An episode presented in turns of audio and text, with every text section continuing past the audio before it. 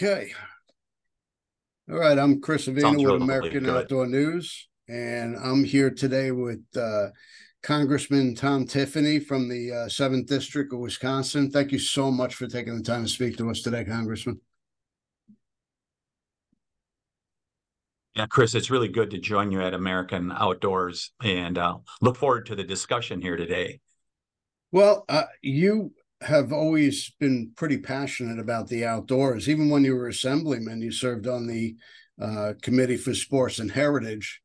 And now here you are chairing the um, uh, Federal Land Subcommittee. So it seems like uh, the outdoors are really in your veins.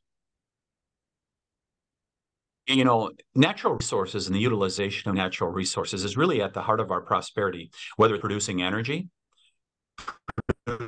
producing food that we eat, or recreating. It is about utilizing natural resources. And you know, Chris, for 20 years, my wife and I owned and operated wilderness cruises on a beautiful piece of uh, water up in northern Wisconsin called the Willow Flowage, uh, Wow. very Canadian like. And so I just have a great appreciation for the outdoors and how valuable it is to the American people. Now, there's a lot going on with being able to access public lands and the usage of public lands. Uh, how is that going to impact the average outdoorsman? Well, as the Biden administration is going about their business, like with the 30 by 30 proposal, it really is going to shut off access more from the American people. Because, I mean, like if you look at properties that are designated as, I believe it's the designation is wilderness, that doesn't allow people to be able to come on there even with a bicycle. Mhm. And so it ends up really restricting Americans' access. So, you know, all Americans, they cherish our public lands and they know they're so important. What a lot of them don't know is that with proposals like the 30 by 30 proposal, like uh, trying to adopt this conservation rule, it actually doesn't do that. It doesn't protect land for multiple uses. It actually ends up restricting the use uh, for Americans of these public lands. And so we're trying to point that out and that we should always embrace the multiple use concept that has guided our federal land use policy for decades. Well, you know, from what I see, they they keep using the term conservation, which you know it, it um, promotes the health of the ecosystem, healthy waterways and water systems, and and the like. But it really seems like they're preventative. So, are they kind of relabeling conservation with preservation? And what's the difference, conservation between pre- and preservation? Chris, you hit the nail on the head with that. The um, they have tried to co-opt the term conservation when they're really preservationists. That they don't want anything to change. They don't want people to be able to utilize these properties, and there's a big difference. And you see some of the national, what I call corporate environmental groups. That's what they do is they want preservation. They don't want conservation. And Mhm. conservation means multiple use. And we off and we get better results by having multiple use. All you got to do is look at the western states with the wildfires that have become so common over the last couple decades. It is because of a lack of utilization of those natural resources. It's a lack of management, which man will have to manage those lands because if you just leave them be and see simply stuff like old growth, you're going to end up with catastrophic wildfires and you're going to end up with an ecosystem that is not nearly as beneficial to the American people. Well, so the preservation is really restrictive, and it's not just restricting uh, me as an outdoorsman, a hunter, or fisherman. Uh, it affects hikers, camping enthusiasts, really anybody who enjoys being in the outdoors, being in the wilderness. It's not just about hunting. If you Yeah. utilize the great outdoors, if you utilize the great outdoors, um, um, there is always going to be an impact. Our the key thing for us to do is to minimize that impact. And most by far, most people are really good about that. Now the like the multi-use um, issues, it it also would impact the the rancher, uh, the farmer, um, and not just hunting and fishing. You know, ranchers, things of that nature, would hin- inhibit their usage of it as well, wouldn't it?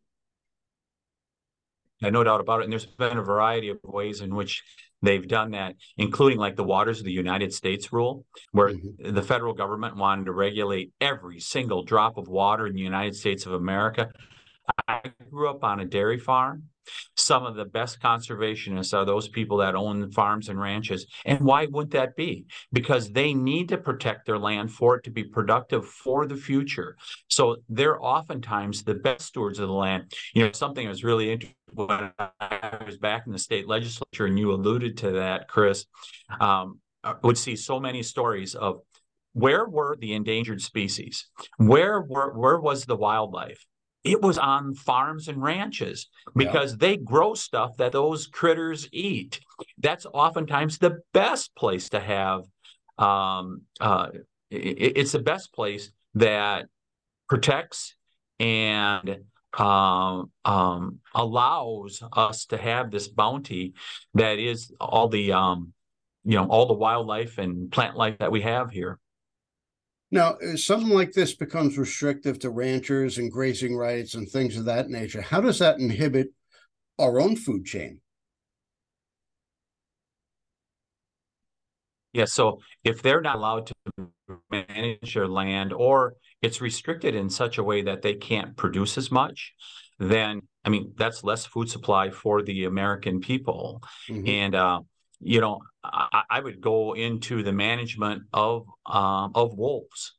You're seeing some farmers that are scaling back on their herds or just giving up farming generally because the uh, of the animals that are taken, but more importantly, the animals that do not have as high a rate of gain that cost them money. Mm-hmm. And oftentimes they work on very thin margins, those farmers do, and they can't make a living. So when you don't manage a um, a wildlife species, like we're not managing wolves here in most of the lower 48, you end up with these really harmful impacts that uh, uh, affect farmers as well as others.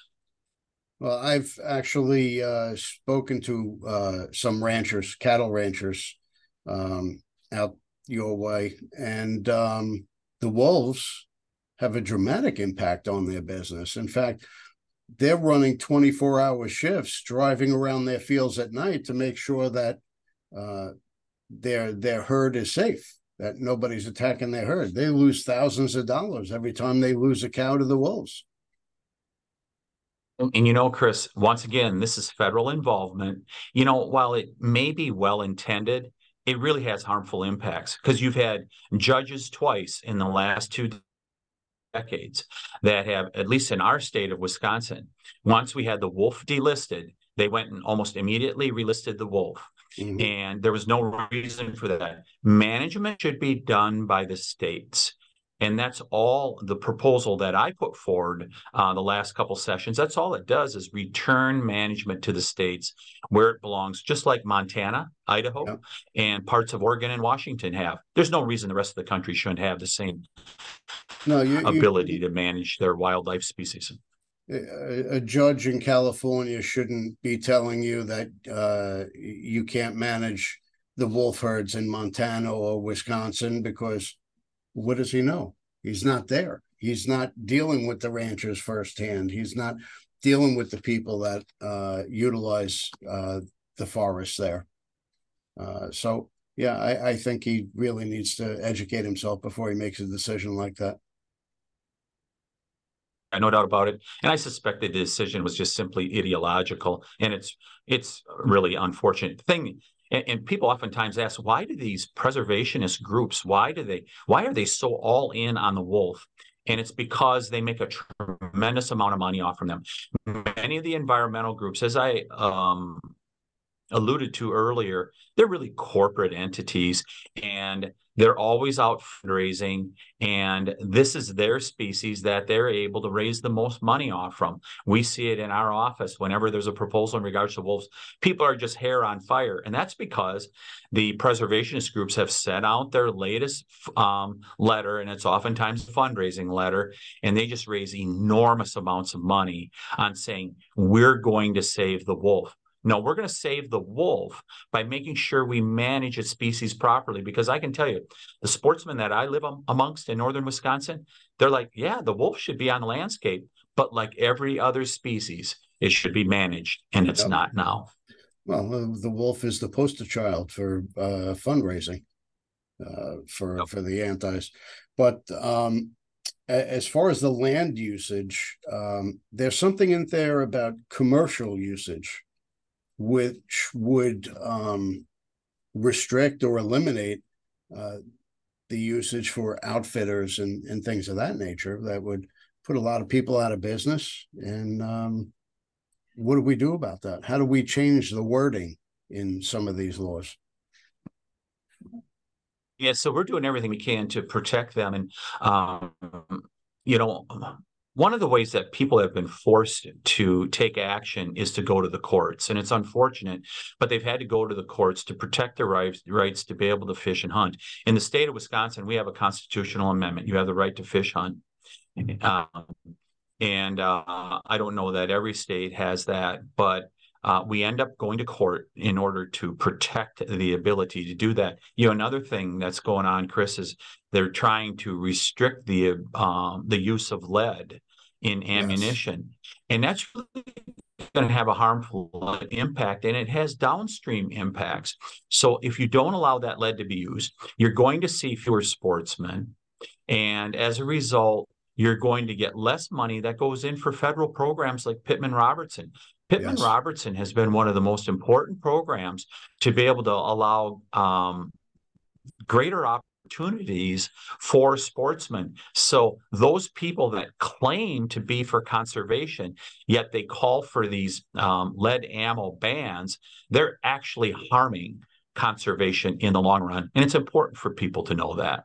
So the, the lead ban would actually um, restrict uh, waterfowlers, uh, upland game bird hunters, uh, even bullets uh, deer hunters, bear hunters, elk hunters, uh, as well as fishermen, lead sinkers. And the alternative is uh, what are they going to use? Steel sinkers, steel shot, which is obviously more expensive. Uh, as far as bullets go, the only metal that I know of that has the same properties as lead, the expansion and, and whatnot, is gold. How are you going to? Who's going to be able to buy a gold bullet?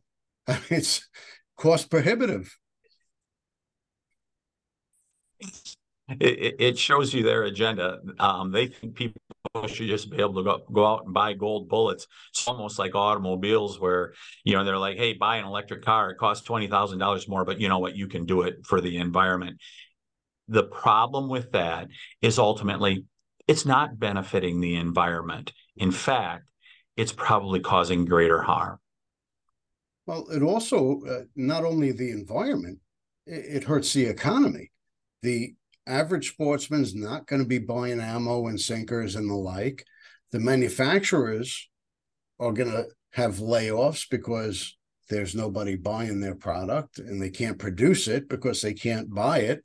Um, you know, there's there's a whole uh, ripple effect with it. Yeah, yeah, for sure. They're um, mean, they're putting all these restrictions in place in so many different ways, and it really does not serve the interests of the American people. You know, going back to the 30 by 30 proposal, you know, you know, like so many bill titles, it, it has such a good sound, Chris, to it. Yeah, you know, hey, by 2030, we should protect 30% of uh, the American landscape. Well, 39% of the land in America, from the um, data that I've seen, is already in public hands. You take, like in Wisconsin, besides national forest, we have over 2 million acres of county forest. Mm-hmm. We have um, school forests. We have land that's protected and preserved in so many different ways. The stewardship program has set aside hundreds of thousands of acres. So we've already reached 30 by 30 in this country. We're at 39%. So people should take a look underneath the headlines take a look underneath the title of the bills that always have this uh, warm fuzzy uh, feel to it and see what it actually does before you pass judgment on it. And that's why I appreciate you having me on the show so much, Chris, is to be able to explain some of the stuff that's behind these bills. Well, uh, I, I, know you, uh, got a tight schedule, and I just really have, have one thing I want to talk about that you had mentioned earlier with the electric cars. Yeah, that all sounds great, but they're destroying the planet digging up this lithium all over the world. And what do we do with the batteries when they're when they're done? We can't bury them because that destroys the ecosystem. How what is their plan to dispose of these batteries without harming our environment? Because they are environmentalists after all. Um, I don't believe they have a plan, whether it's wind turbines or solar panels that have about a 20 year life at the most. They don't know where to bury them. In fact, they're putting many wind turbines that have outlived their usefulness in coal pits out in Wyoming. Mm. And so um, I refer to it as the green fantasy. And and it's going to harm all Americans. Our electric costs are going to continue to go up. All you got to do is look at Western Europe and California. Yep. California, I kind of say tongue in cheek, they pay twice as much for their electricity and it's on only half the time. And uh, they certainly pay twice as much. So it's only a little bit of hyperbole there. But the, the greater concern there is you brought it up earlier. We have all these wonderful manufacturers of um, stuff that we fish and hunt with. You know, you think about in my district, St. Croix Rods, uh, over in uh, Rice Lake, you have Henry Firearms, and you have these companies all over America if they can't afford or they can't compete in the global economy, guess what? We're going to lose them. And where do we lose them? To foreign countries. Yep. That's the worst thing that can possibly happen. Happen. And you're seeing China eat our lunch while they're building coal plants, while they're building nuclear plants and having base load power. Here we are in America with wind and solar in the upper Great Lakes, they're only on about 20 to 25% of the time. So we trade baseload power for intermittent power. That harms Americans in so many different ways. We should take the lessons from Western Europe and California and dispatch of the green fantasy. And let's make sure we're doing what's right for the American people. So we have affordable, uh, so we have affordable energy because it is at the heart of our prosperity and we can produce it yeah. right in America. Well, we don't have electricity without fossil fuels. That's correct. Yep. All right.